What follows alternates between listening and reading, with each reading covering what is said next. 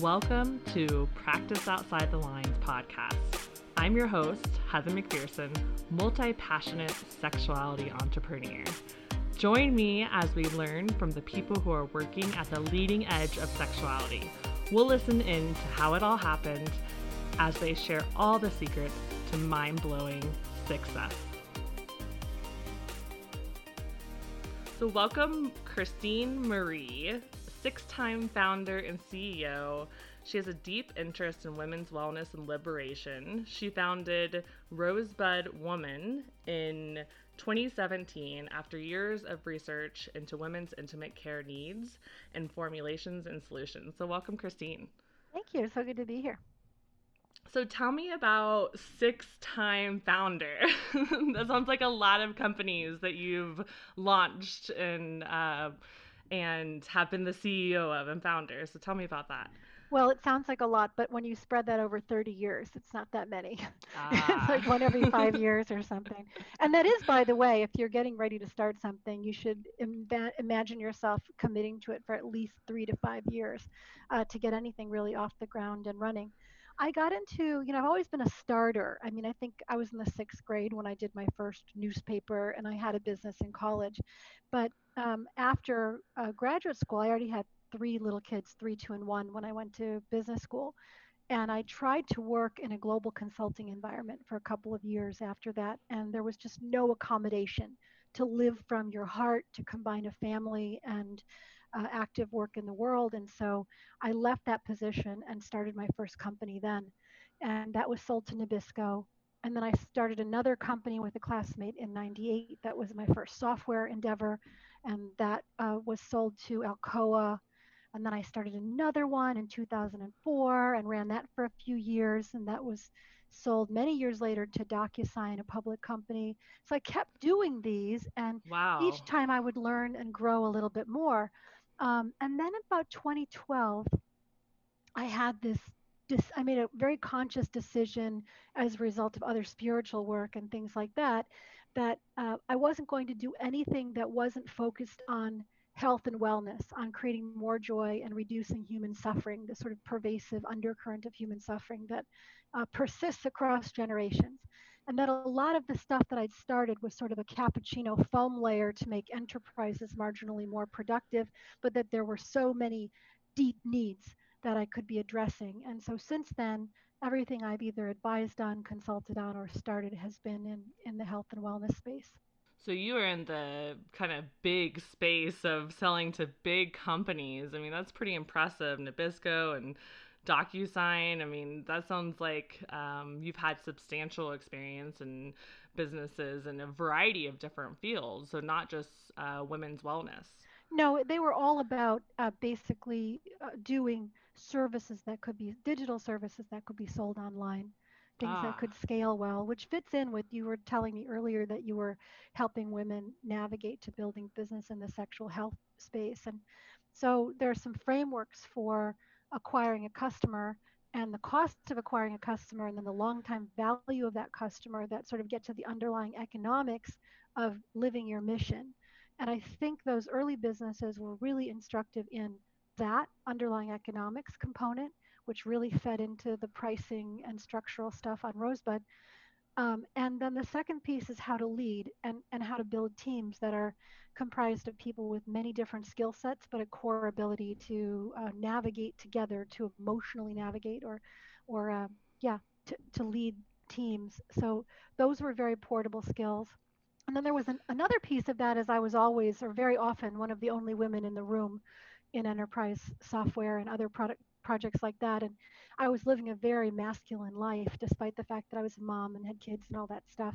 And the gradual awakening to a different kind of leadership, a female or feminine style of leadership, uh, was an antidote to those businesses. So, but yeah, you learn from everything you do, don't you? Oh, absolutely. Yeah.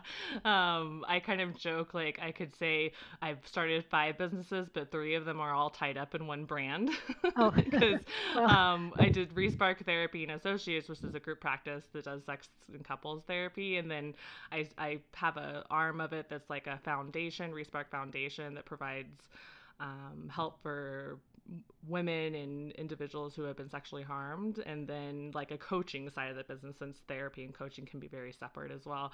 So it's definitely not completely different businesses but just because of the way it's set up structurally it's different um, and um, separated in, in a couple of different ways because of that. Uh, but yeah sexual health alliance the, the other business i started provides education for obviously for healthcare providers. I know a lot of people know about sexual health alliance, um, so I won't get into it too much. But yeah, practice outside the lines, which is this podcast, really kind of my focus is helping women and people start businesses in the field of sexual health. And I couldn't think of a better person than you, six-time founder, who's done this over and over again, um, to talk to about this you know, tips and tricks and how to get started. And I love that you said it's a three to five year commitment. that is so important because some people expect, you know, start a business and a year or two later, they're like, oh, it's not making money. It's not working. I guess I should close. And it's like, no, it's kind of a long haul. It is, and and this is why it's so important to choose something that you love. Like all the people you're going to meet, every conference you go to, you know, every media outlet you speak to, everything that you do is going to be cl- clustered in whatever segment you pick. So I love from Absolutely. the perspective of your things that it's all tied together by the content in sort of looking at it as a business, you know, mm-hmm. you parse that a little differently. You'll be like, well, so much of what you spend money on and spend your time doing in building a business is aggregating your customer base and finding out who exactly you're talking to. And then as you Absolutely. earn their trust and can provide them um, uh, to solve one of their needs, you, you earn the right to solve one of their needs, then you can uh, deliver more solutions as you learn more of their needs. And so uh, it could go either way. You could do what you have, which is a core expertise, and then you deliver it through channels to people who to, are already talking to therapy targeted clients or already talking to people who have sexual trauma, or you develop a special knowledge uh, targeted at a specific group and then you bring more and more services to that group. And that is a very big distinction to make early on in crafting your business model no matter what field you're in. Absolutely yeah some really good advice. You know the second point that you discussed was leading a team. And i can't emphasize that um, enough that i mean i kind of struggled for a while putting together the right team um, for you know that's going to help me grow the business but also is going to help um, provide a cohesive unit for the you know and, and kind of consistent message for the clients and customers that we mm-hmm. have um, what uh, what what what did you encounter in building a team and leading especially as a woman but just in general leading a team of people to you know work toward this mission of um, well for Rosebud Wellness for sexual wellness and intimate care, but for some of the other companies, I guess the mission was a little bit different.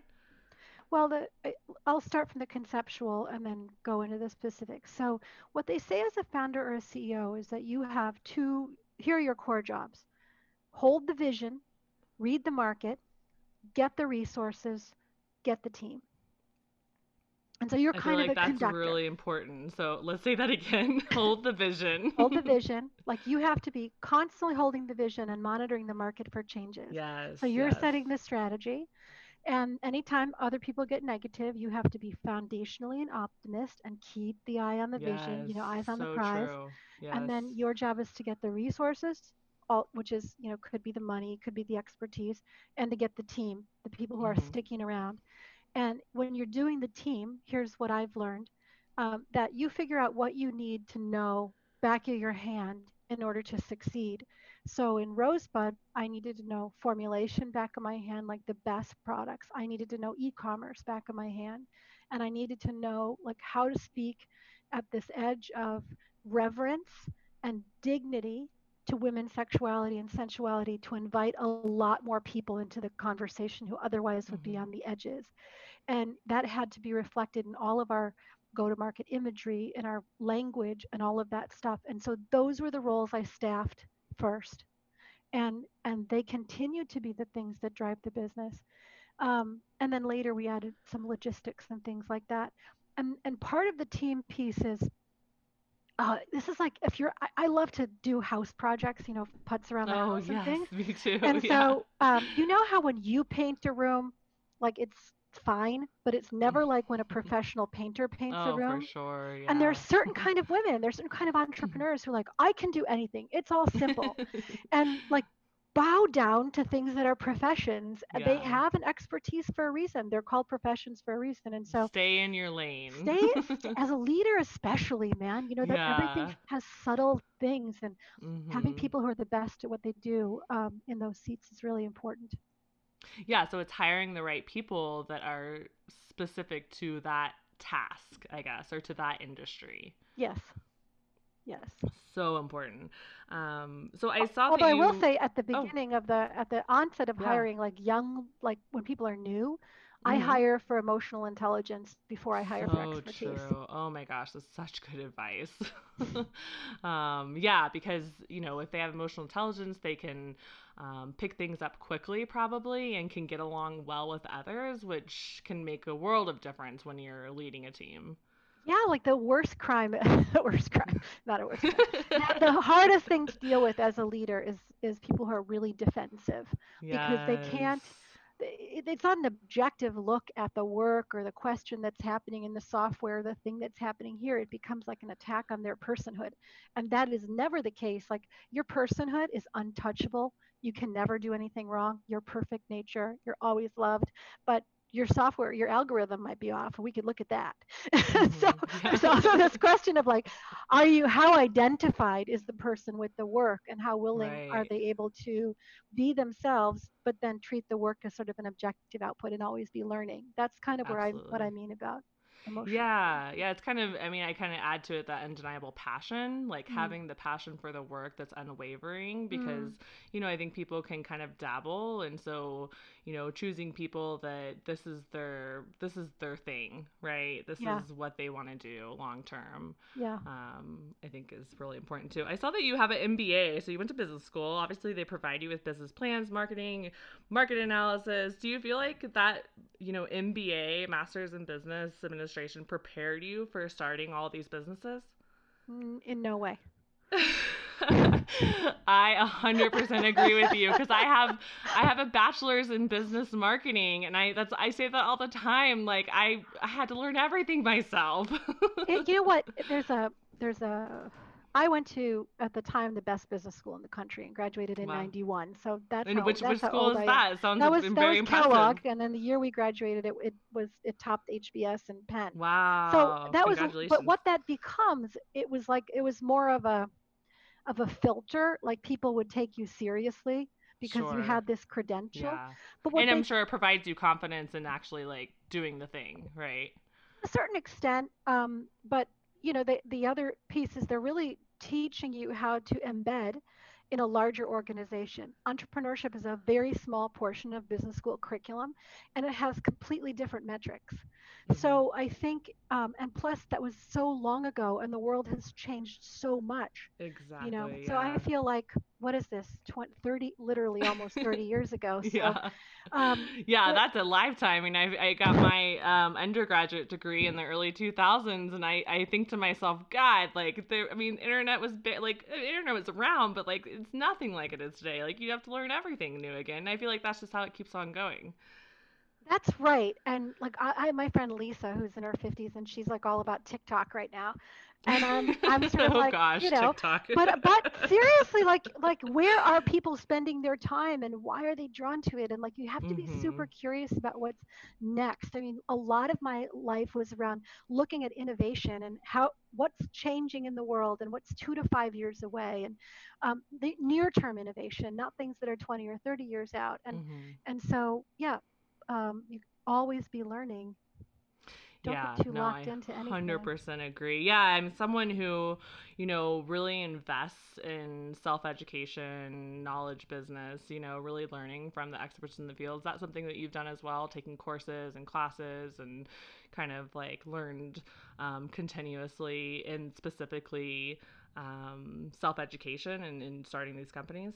yeah for sure like i did a one thing this particular company uh, came about at a time when i thought that i was retired and i'd been making products at home for my friends and i love that like cooking them up in the kitchen and i have a meditation and retreat center in Hawaii where we were growing herbs. And I'd learned a lot about plant medicine and about trusting the body and natural health.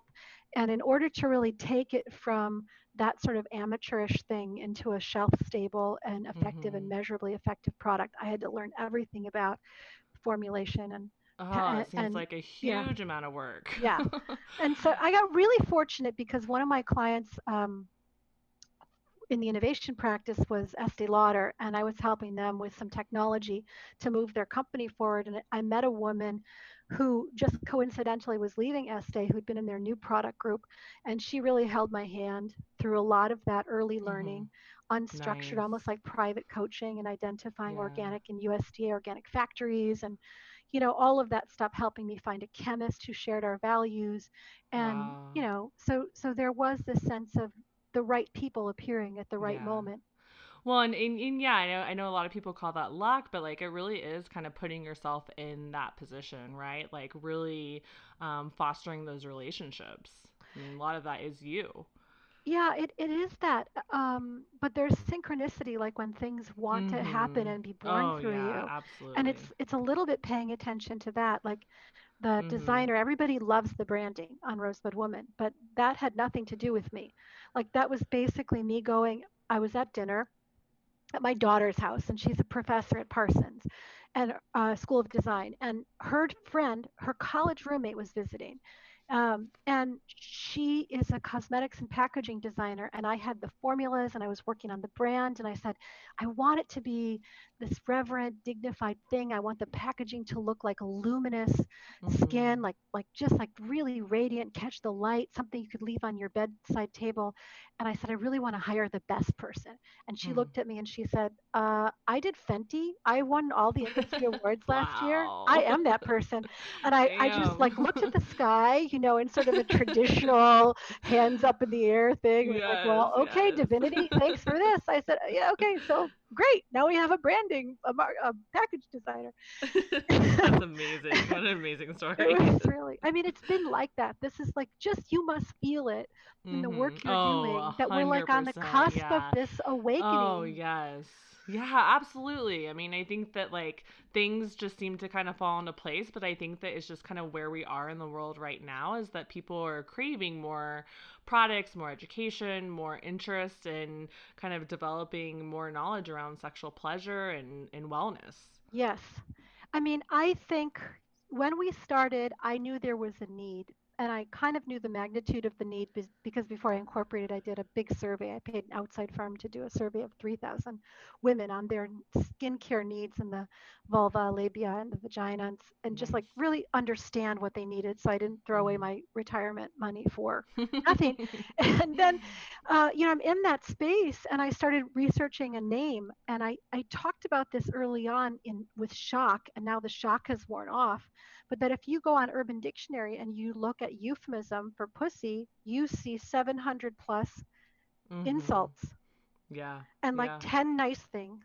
Mm-hmm. And I, I really was totally shocked. And it hit me then that the way we talk about a woman's most intimate creative organs, this sort of like source of all human life, is uh, em- emblematic or evidence of how we talk about the feminine in general. And I started to categorize the, the slang into like in what kind of an insult it was and it was objectification it was whoredom it was dirty or filthy like all of these words and then that was like wow we just hit on our larger mission which mm-hmm. is to mm-hmm. totally yeah. change that narrative and make the integration of the pelvic basin into body care a, a, a normal part of your day and I still get I just did a mailbag for this week. I just recorded it and you know, I got a shipping letter that I sang the response to and I got some praise, but I also got one woman who's like, "Take me off your list. You're vulgar ads.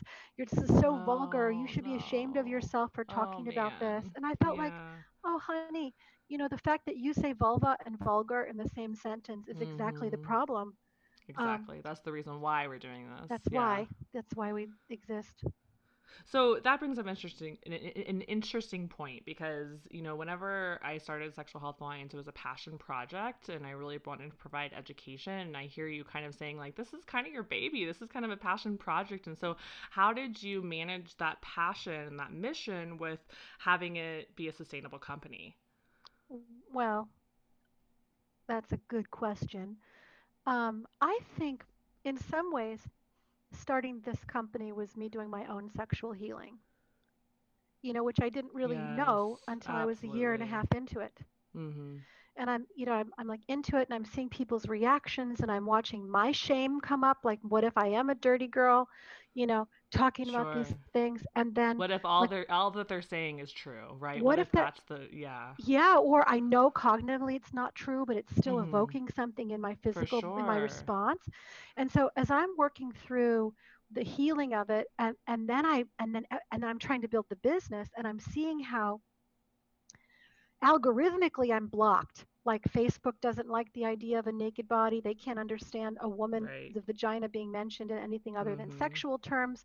They can't understand it as a woman's wellness, that women's intimate health is a form of all body health.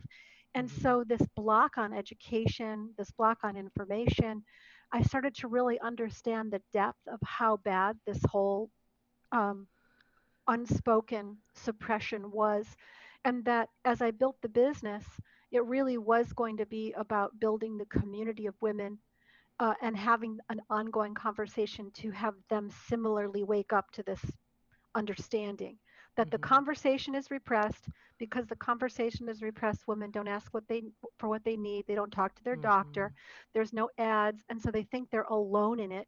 And that if i continue to focus on education information inspiration make beautiful graphics that teach people about their body if we keep doing this that will turn on 10,000 additional women to the idea that their bodies are whole and complete and should never be denied and the side effect has been they tell their friends about the products. But I really So focused on just getting the information out there. Yeah, that's so smart because I mean, I feel like uh, obviously I have a marketing undergrad, so I feel like the visuals and the images um, are so important, especially when we're talking about something as personal as intimacy and sexual wellness. Um, you know, you touched on it already, but you know, starting a business that's quote unquote outside the lines or taboo, you know, it kind of even flows into the way we language things like intimate wellness instead of sexual wellness. Tell me about kind of like your um, process with uh, coming up with how to describe it so that you could maybe advertise on Facebook or do some of these things. Yeah, I mean, I couldn't say in the, three years ago, two years ago when we bought our first ads, I couldn't say vulva. Now Right. somehow that's been whitelisted or we've been whitelisted, so we can say that now.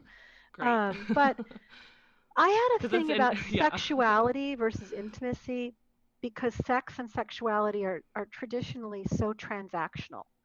that mm-hmm. it's about intercourse or and especially intercourse with a man um, you know even when people talk about sex rarely is it same sex if that's in Mm-hmm. their mind particularly if they're male and and so there's this whole piece about wanting to remove your the value and the care of your uh, sexual organs from the idea of sex and intercourse it's not a lube you know which is which is that you know that's not what it's for um, that it's worth taking care of in and of itself 365 days a year for you.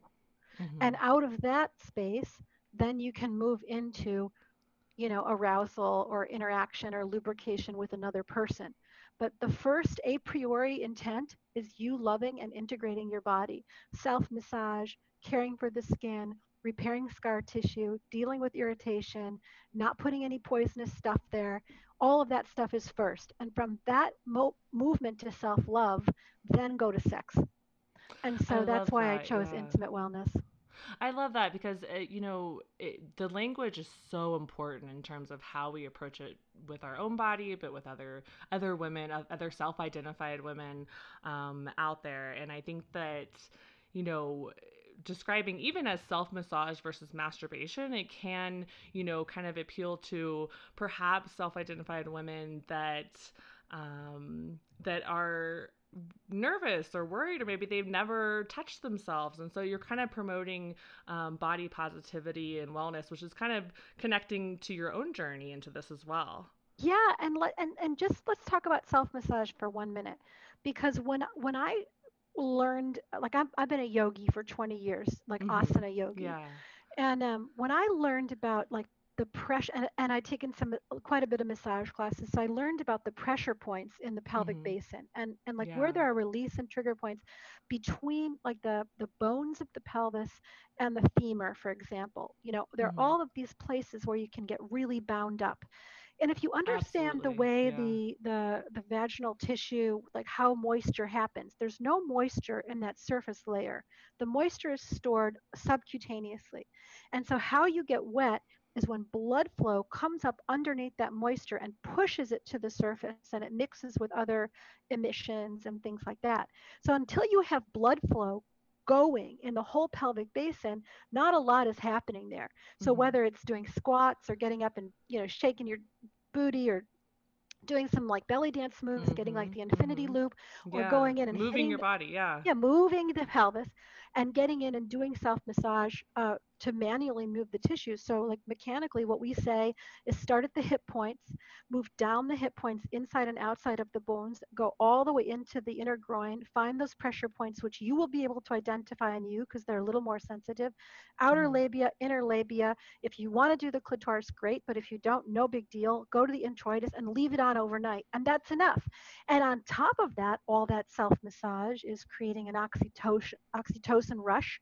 And so you're getting like a whole little boost of mood, like la la la, you know, because you're you're getting that blood flow and that mm-hmm. and that um, sense of that sensation of of touching.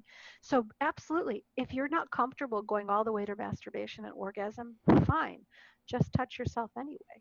Yeah, I love that. I love that because it really promotes um, just being able to touch your body, right? And, and really kind of focusing on the whole body instead of just the genitals. Yeah, and I get I wish I had these letters handy. I got a letter from a woman who said, "When I did this exercise the first time, I cried my eyes out. I had never touched myself there just to feel good, just to feel myself." And like she had had a lot of trauma, sexual trauma, and it's such Mm-hmm. a big way of moving into like owning and loving this part of you for you. Today's episode is brought to you by Practice Outside the Lines. Have you heard of our podcast community? It's called Sexcasters, and it's a platform for sexual health providers that want to launch or grow a podcast. Sexcasters is a badass community for all sexual health professionals. So whether you're dipping your toes in or you already have hundreds of episodes, Sexcasters is for you. Join our waitlist now at practiceoutsidethelines.com.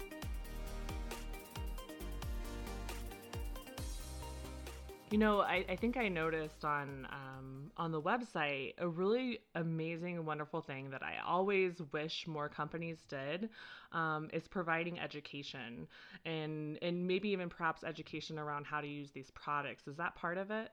We have some of that. We have um that we I have a book like I'm co-marketing the products with a book called The Invitation. It's an 80 page manifesto with like 10 brief chapters on each of these points. There's a free course called the Body Love course, Body Love Upgrade, which is an audio recording of the journal that's for free with a whole bunch of exercises that you can do at home. And then there's a journal that you can take home for like a six to eight week practice of daily self care. And um, those are, you know, just some of the ways we're doing it. I was running a series called Ask an Expert that's converted into a pod. Um, but the same idea, like who Mm-hmm. who does your body belong to? What's your relationship to pleasure? What do you know about your body? What do you know about navigating all of the ages and cycles of your life? Mm-hmm. Um, what do you know about being sexual at 70 or 80? What do you know about absolutely. menopause? Yeah. Um, you know, like basically trying to just say, here's a clearinghouse and uh, and also have fun. you know, have fun. It's not all pathology. Like totally enjoy your body, such play an in your important body. piece of it. So all that, you know, this like I find that I have more fun in my body the more I know about it. Oh, absolutely. I mean, I, and I think that that you know, as a sex therapist, that's sometimes what we're, or oftentimes what we're talking about with clients is the more you know your body, the more you understand what feels good, is the mo- and the more that you can communicate to your partner and have more fun and, and more pleasurable experiences. So I think that's a huge part of it. Yeah. Knowing your body is key. um, you know, I think that um, I think I may have saw something you wrote about. You know, w- women live on average 81 years, so we're we're with our body parts for you know our entire life, and so to be able to take care of them, you know, I think there's a lot of education around taking care of our face and our skin, and you know, obviously sometimes it's in vain in terms of um, you know decreasing wrinkles and keeping yourself young, but the same goes for all of your parts. Yeah, I mean, there are some basic. Do you want to like my 10 rules of Oh, vulva yes, care? please. Please, yes. Oh, let's see we can find them. Um, but people don't understand that, you know, dryness is not just related to age. Right, Like vulva exactly. dryness is related Yep. to if you're taking antidepressants, if you're taking certain kind of Mhm. blood pressure, me- if you had Mhm. cancer, if you have stress, if you've had sexual trauma, all these things happen. Yep. And it's not just that it's uncomfortable, uh, you know, when you're having sex, which is can be terribly painful. Of course, uh, you know, Yes. vaginal dystrophy, all that stuff. But it's also that that dryness creates micro tearing, which leads to urinary tract infections. It has all kinds of Mhm. other things. If it's Oh dry, yeah. you have a higher, lower likelihood of healing well from childbirth. And Mhm. so we talk a lot about here are some basic things you might not have known. No soap. Don't create a hot box environment. Please don't remove all your your your pubic hair. Please leave at Oh least some that protect the outer opening. Absolutely. You know, so I make a list of all those things, and for a lot of people, those are brand new. Yeah. Uh, Is that is that part of the 10? it's part of the 10. I Yeah. I'll give you the whole 10 to put in the notes. Uh, but I think I think that's kind of you know this idea of like just the basics of that, and then Mhm.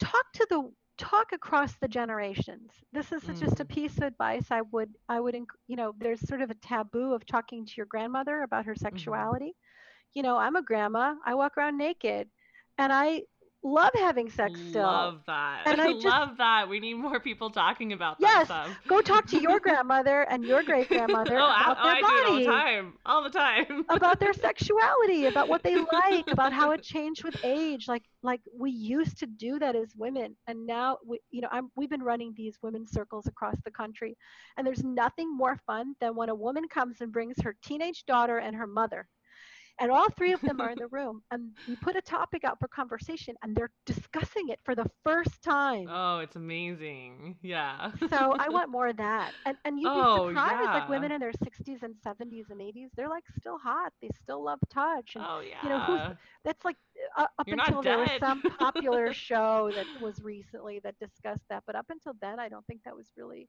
even brought up. And and so Yeah. up to 81 or 91 or however long you're blessed to Mhm. live, can you love Yeah. your embodiment for the entire time? Oh, yeah. I mean, that's something I often say is that you can have great sex into your 80s, 90s, and maybe even beyond, depending on how well you take care of your body. Yeah, those longevity movement And people people kind of open their mouth, their their mouth gapes open, and they're like, "What?" I love, there's a guy in my circle who did a book um, called When I'm 164. He's part of the longevity movement, and he makes the point that, uh, you know, you don't get like 20 extra years at the end of your life. You get the 20 extra years spread out, an extra five in your Mhm. adolescence, an extra five in midlife. And so, this idea that it's spread out longer, and you see that happening already, like women are having children so much later in life Mhm. almost out of sync with like when your biology wants you to have them you know and yet this is a function of having a much longer lifespan uh, so you know we're we have a we have a Hmm. lot to to think about in terms of lifespan and enjoyment Oh yeah. Yeah, you know, it's so funny. I was just talking to a family member last night and he was telling me that um that my niece who's uh gosh, 4 years old, um he's going to live until he's 130. wow That's kind of based on the research. I mean, I'm, I haven't fact checked this, but based on the research coming out, um, you know, that's to be expected. And so we are living longer, and so might as well um, start taking care of yourself early on and start you know learning your body knowing what gives you pleasure knowing how to you know self massage as you say and um and yeah taking care of your skin. Yeah i've been a really big i think starting with the yoga stuff the other piece uh, for me has been food and to Mhm. really like take charge of eating well and Mhm. I wish I'd have done that a decade earlier. Now I'm doing the Oh whole like really majority fruit and vegetables, majority raw. Mhm. And I can't tell you like the difference in my skin and my eyes Oh and my yeah. joints and no inflammation. And, you know, I'm doing things with my body that I couldn't do at 30 uh, Mhm. handstands and back bends and, you know, Yep. just like really. But I can't emphasize enough that if you're going to take ownership over your body's health and pleasure, start with the food, start with the inputs. Hmm Yeah, that's really good advice. You know, for this um, for this company you have, Rosebud Women, you collaborate a lot with other professionals, including OBGYNs. Can you tell me a little bit about a little bit about that process of how you got that started? Yeah, I really um, want to do things that are scientifically valid and effective. And you know, there's there's a lot of misinformation out there Oh, around tons. vaginal Yeah. moisturizers and things like that. Mhm. You have men saying you don't need anything like that. You know, we we don't need to put any. Oh. And I'm like, well, you know, Oh scientific or telling you to put Vaseline down there. Holy Oh cow. You know, that's a petroleum product, ladies. No, Don't no, do no, that. no, no. Uh, that's uh, Vas- like petroleum products are banned in the EU for lip care. And labia is the mhm. same kind of tissue. No, Oh ixnay. And so, you know, the, the lack of conversation around the Mhm. need has led to misunderstandings around what you should and shouldn't do. Like, like you clean the outside of your uh, intimate parts uh, because you don't want bacteria to get into the vaginome. There's nothing Mm. wrong with using a wipe or a spray or something or a gentle cleanser, but you don't want to be using soap and you certainly don't want to be leaving it dirty. And so Right. this sort of the, the the sort we get complaints about like how can you tell women they're dirty? I'm like I'm not telling them they're dirty. I'm telling them to take care of the outside so the vaginome stays intact, not to not to fix themselves Just like the rest of your skin.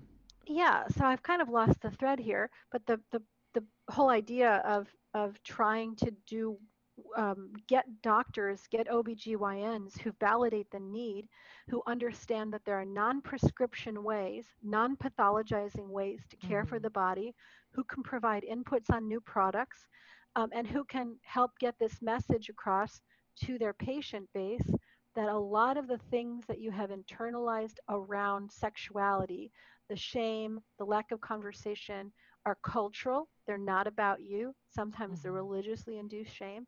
And if you can Mhm. release those, you can solve a lot of the problems you're having in your physical body. Your physical body is manifesting a lot of the false beliefs. And so Mhm. the idea that I can have healthcare practitioners, doulas, nurse midwives, OBGYNs, every a whole variety of people saying, "Yes, this is true. Heal your beliefs, don't be ashamed. Talk to me about everything. Here are some Mhm. really plant based, good quality products that you can try that aren't prescription based.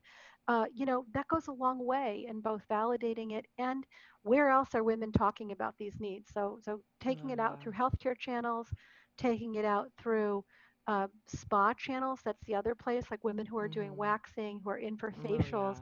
That's Mhm. another place that you can have that intimate conversation in clean beauty you can have that conversation but there are a lot of places where you know if it's sitting on a shelf without a shelf talker who's going to di- who's going to dialogue with the customer? Right. so i feel like in part you know it's also a necessity as a channel. But i've met so many wonderful women through that particularly in the Oh, perimenopause and menopause space. Wow. Mhm. Mhm. Yeah, yeah. I mean, I, I I completely agree with you. There's so much mis- misinformation out there, um, and harmful things that are being talked about. You know, douching and cleansing, and you know, and and you know, a lot of OBGYNs and you know medical providers say that the vagina is a self-cleaning oven. Um, but it sounds like what you're talking about is really the outer lips and yeah for that um, the cleaning vulva. Yeah, I don't do I wouldn't douche. I don't have to put anything in there. The idea is to the idea is to is to keep bacteria out. And and frankly, not only bacteria, but other things that will change the chemical makeup in the vaginome. So there's some silicon-based lubricants, for example, and they feel fine, but for the two or three days after they're in the body, they actually stop your own moisture from getting out Hmm. you know so they feel good but they they're like kind of creating um, a sheath over your own lubrication and so i'm hesitant to use those myself i'll use a Oh, water-based lube i'll use a plant oil-based lube that doesn't have a lot of sugars in it like a low one low you know i that that's how the vaginome stays healthy i keep the dirt out and i don't put any um, artificial things in there, and that seems to be Yeah. working. So important. Such good advice. Um, and yeah, collaborating with, you know, other medical providers um, in terms of getting the word out, getting the information out, um, and education out, and all these different channels seems really critical to this type of business as well. Yeah, and bowing down to their expertise. You know, I Mm-hmm. have like there is a woman, Dr. Jessica Drummond, who runs this integrative wellness practice, and she's a pelvic floor specialist.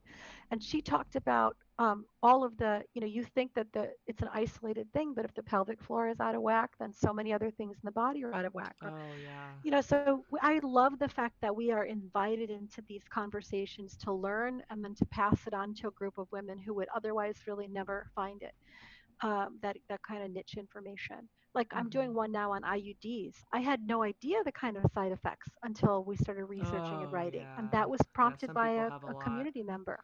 Hmm Yeah, some people can have really adverse reactions to IUD. Some people it works really wonderful, um, but it really just depends on your body makeup and your chemistry. It seems like. So the other thing that kind of like you were talking about healthcare professionals, and the other, and you also mentioned that you had this sexual health alliance, and you were hmm doing some work with um, women who were victims of sexual trauma. I think that's from Respark, Yeah. though. Yeah, yeah, yeah. It's two di- yeah. So Respark Foundation um, helps with uh, provides resources and therapy for people who have had sexual trauma, and Sexual Health Alliance provides certifications for sex therapists, educators, consultants. yeah. So this idea that when you're doing your work, this has been a big part of what we've been about and tying like our business to being a citizen business. That hmm I Yeah. we were like working at the level of the individual change and shifting beliefs and at the same time trying to work at the level of the social structures and cultural things like domestic violence and sustainability and women's hmm economic empowerment and the other things that are large scale systemic reflections of that internalized repression do you hmm see what you know what I'm saying? I'm I'm trying to Yeah. Oh, articulate it right, but like Oh, what what yeah. would shows up in our own unwillingness to love all of ourselves shows up as is reflected in not demanding equity in in systems and hmm accepting domestic abuse and other things like Yeah. that. And so we try to work both individually on those things and to support these larger questions. So I was really hard heartened to hear that you're doing stuff with people who've been victims of sexual trauma. hmm Yeah. Yeah. I mean, it sounds like, you know, with the work you're doing too, it's kind of that social entrepreneurialism piece as well. Well, I've been I okay, this is a new topic. I'm going to be I'm to do a Yeah. piece on this next week, but I really want to talk about like what it means to be a citizen business. Mm. And that, you know, we have like corporations are considered citizens. Right. They talk about uh, corporate social responsibility or conscious capitalism or other terms like that. Right. But like if you really shift it to being you're a citizen and you have to live in the context of a culture where, you know, that you have people who need to be educated and roads need to get built and you know you want to sustain the commons like you really start to think hmm about hmm things differently so the idea of being a social business as a separate thing from being a business Right. is in itself a, a pointer to the pathology Yeah. you know like Yeah. it, it's like democracy attempts to put constraints on business so that the businesses can grow within the context of long-term best interests of the group and businesses will leave the country in order to circumvent those laws like environmental laws or labor laws or whatever and then come back and sell you stuff that they made by circumventing democracy and bring it back to you at a Mm. lower price. Like that in and of itself is wholly unethical in my opinion and that if you're going to start a business then you should think about where you live and what you're hmm nested in and how the people who live there get paid and how they survive and how your rivers and your roads and everything like that Oh, stay so healthy. And if we're going to talk about a social business we've already bought into the idea that businesses aren't inherently citizens. Does that make sense? Oh yeah, I mean, it just kind of reminds me you're getting into kind of um my husband's an architect and he's you know obviously sustainability is a really important part and so it's kind of touching on um you know how we make our businesses more sustainable from um an ecological perspective. Yep Yeah. And and that's something that you do with your products too. But yeah, I mean, I think that I love the way you described it because it's connecting so many different parts of our world from infrastructure to where we live to, you know, with who we work with um, and who actually makes the things that we're using. Yes. Here's how we think about like what are the dimensions of being a citizen business. hmm Inclusivity is one. Like uh, where is the share of voice? Um, in our in our images we put out in the guests we have hmm on the pod hmm in body diversity in in race in neurodiversity like are we Right. Yeah. inclusive? Are the are the Yeah. are the people on our team inclusive? We then talk about um, clean inputs. We talk about sustainable making. We talk hmm about economically just making like are we sharing our equity? Does everybody who works on the team have shares in the company are they being paid a living wage do they have good pay you know if you want to do right there are some dimensions that go beyond like i have recycled packaging that are about Oh yeah. building your business and i put It's kind price of tag like the that greenwashing of architecture. They, they talk about greenwashing yeah where you just slap on a green roof and then you're good. clean so it's kind of like the other, yeah. and and so if you it costs money to do it so then i started Oh putting price tag to that and Mhm. basically said look it probably cost me 15% more to make all of those decisions directionally Mhm. correct than it would otherwise and i'm talking about 15% to the bottom line Mhm. so that's a significant Oh margin yeah, change but like that way we can all live well Mhm. and who does it who does not get that 15% me as the owner or you know so if you think about that in larger in the larger sort of stock exchanges and big corporations if they all took 15% not dropping to the bottom line who doesn't get it? Investors in the stock market and the owners of the company.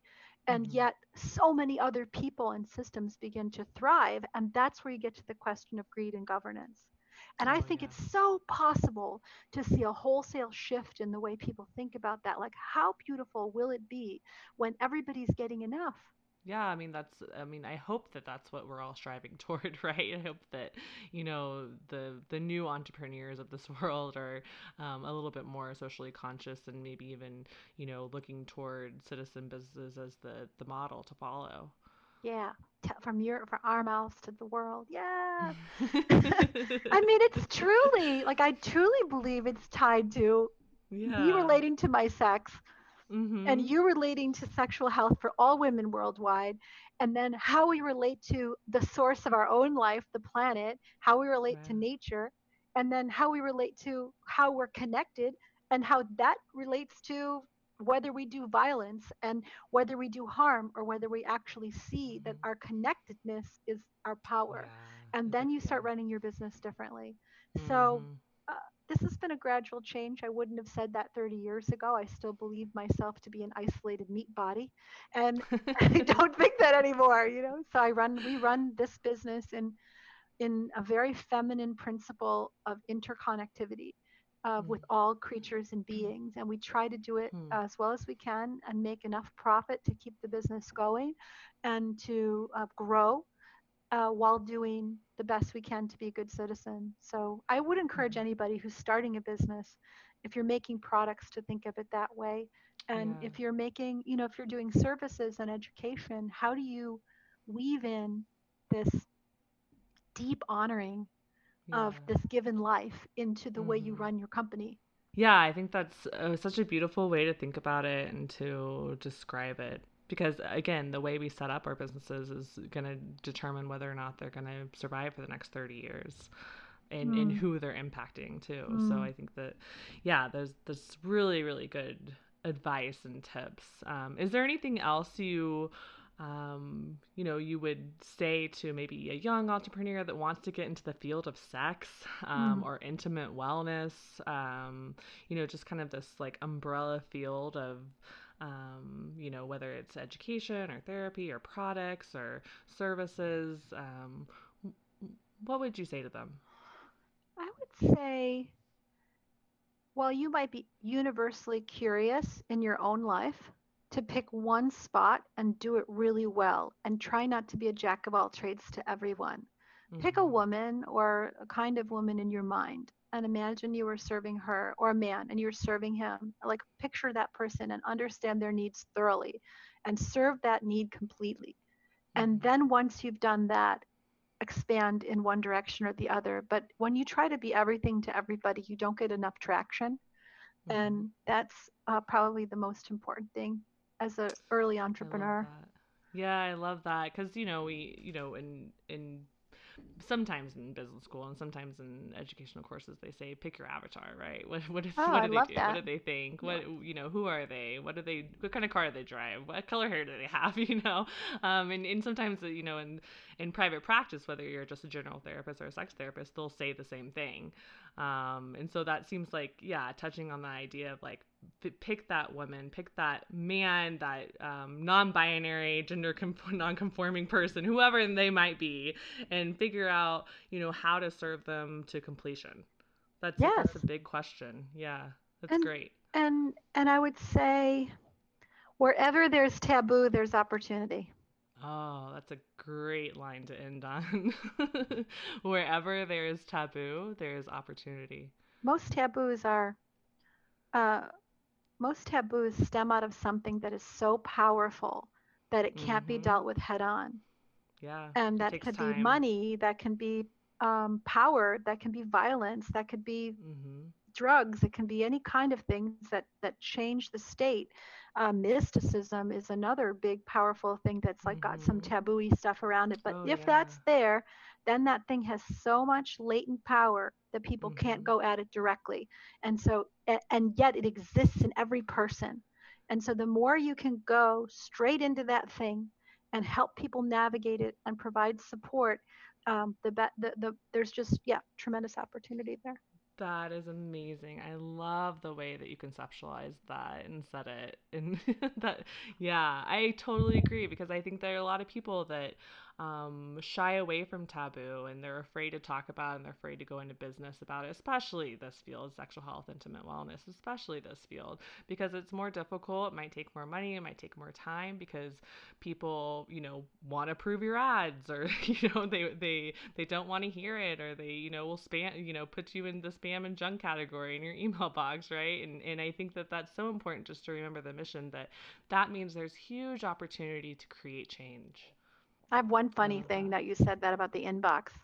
For a lot of years, I ran TEDx in San Francisco, and I wanted to create this new thing that was like a TEDx for the TED for the senses, basically. Mhm. And we um, we chose we made an event called Exquisite, and we couldn't get the domain Exquisite, so we got the domain What is Exquisite, and embedded in the middle of that is sex. Oh, sex, yeah. And so I got blocked right and left from people's Yep. inboxes. Just I was like I wasn't, and so that I guess was my first clue. Uh-huh, yep. yep, it's a hard lesson to learn, especially after you named a company, right? no, it's so sad. Anyway, I was like, ah. oh, it's so important though. Thanks for sharing that. Well, I, this has really been lovely. I'm, I Yeah, really thank you. you. Congratulations on the new pod and on all the other amazing things you're doing. yeah, well, congratulations to you too. Where can people find you? Uh, rosewoman.com for the products. Um, so rosebud is the shape of the vulva and this infinite mystery, and so all the products are Rosebud Woman.